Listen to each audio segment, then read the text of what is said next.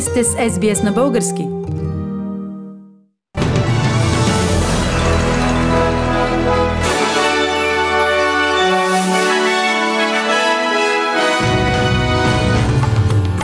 Новините днес, 22 април 2022 година, предизборната кампания на лейбаристите е в хаос, след като Антони Албанизи даде положителна проба за COVID-19.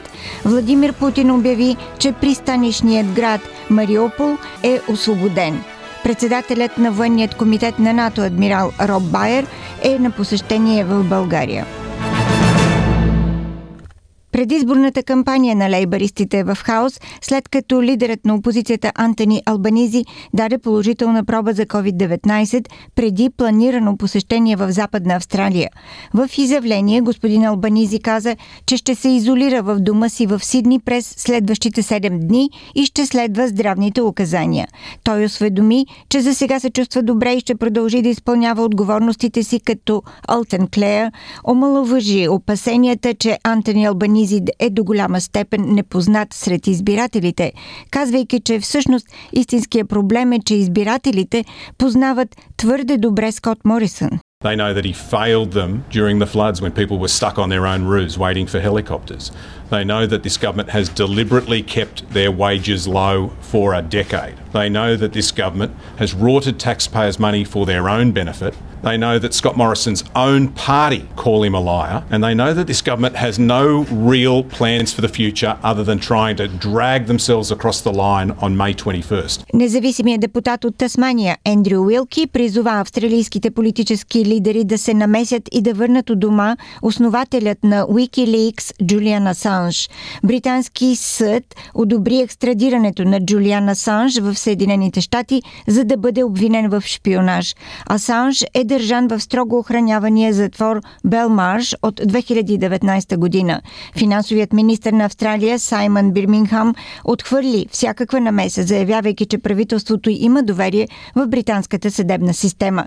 Господин Уилки обаче определи свободата на Асанж като един от основните въпроси в предизборната кампания. So politicians, particularly Australian politicians, can stop hiding behind the excuse that the matter's before the courts. because it's now not before the courts. So there's now no excuse, no excuse whatsoever for Scott Morrison and Anthony Albanese to pick up the phone to the British government and to make the case in the strongest possible terms for Julian Assange to be released and to be allowed to return to Australia. Руският президент Владимир Путин обяви, че пристанишния град Мариупол е освободен след близо два месеца военни действия. Президентът Путин нареди на войските си да блокират стоманодобивния завод в града, където стотици бойци и цивилни се укриват в бункери. Според украинското правителство обаче, руският президент иска да избегне последен сблъсък, защото няма достатъчно войска.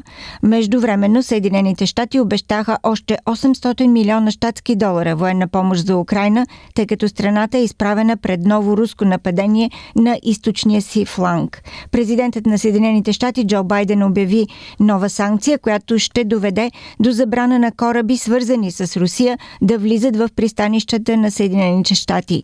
Господин Байден също така изказа съмнение за падането на Мариопол, като каза, че все още няма доказателства, които да подкрепят твърденията на руския президент. questionable whether he does control Mariupol. One thing for sure we know about Mariupol. He should allow humanitarian corridors to let people on that steel mill and other places are buried under rubble to get out, to get out.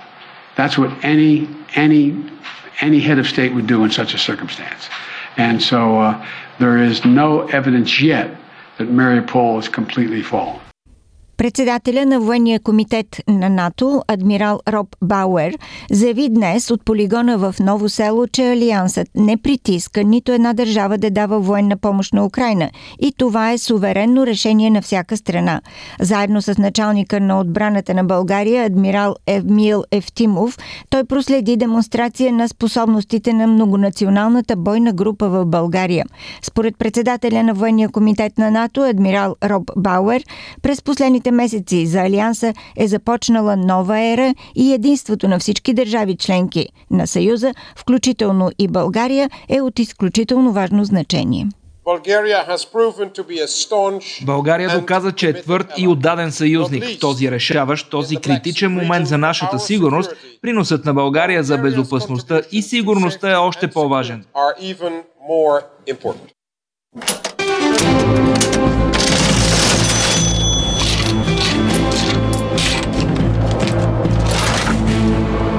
Ето и обменните курсове на австралийския долар за днес 22 април.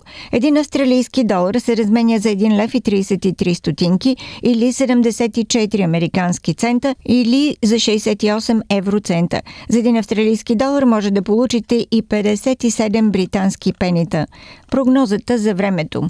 Утре събота в Бризбен се очакват превалявания 25 градуса, в Сидни също превалявания 22, Камбера разкъсана облачност 19, Мелбърн предимно слънчево 19, Хобърт променлива облачност 18, Аделайт облачно 23, в Пърт слънчево синьо небе 27 градуса.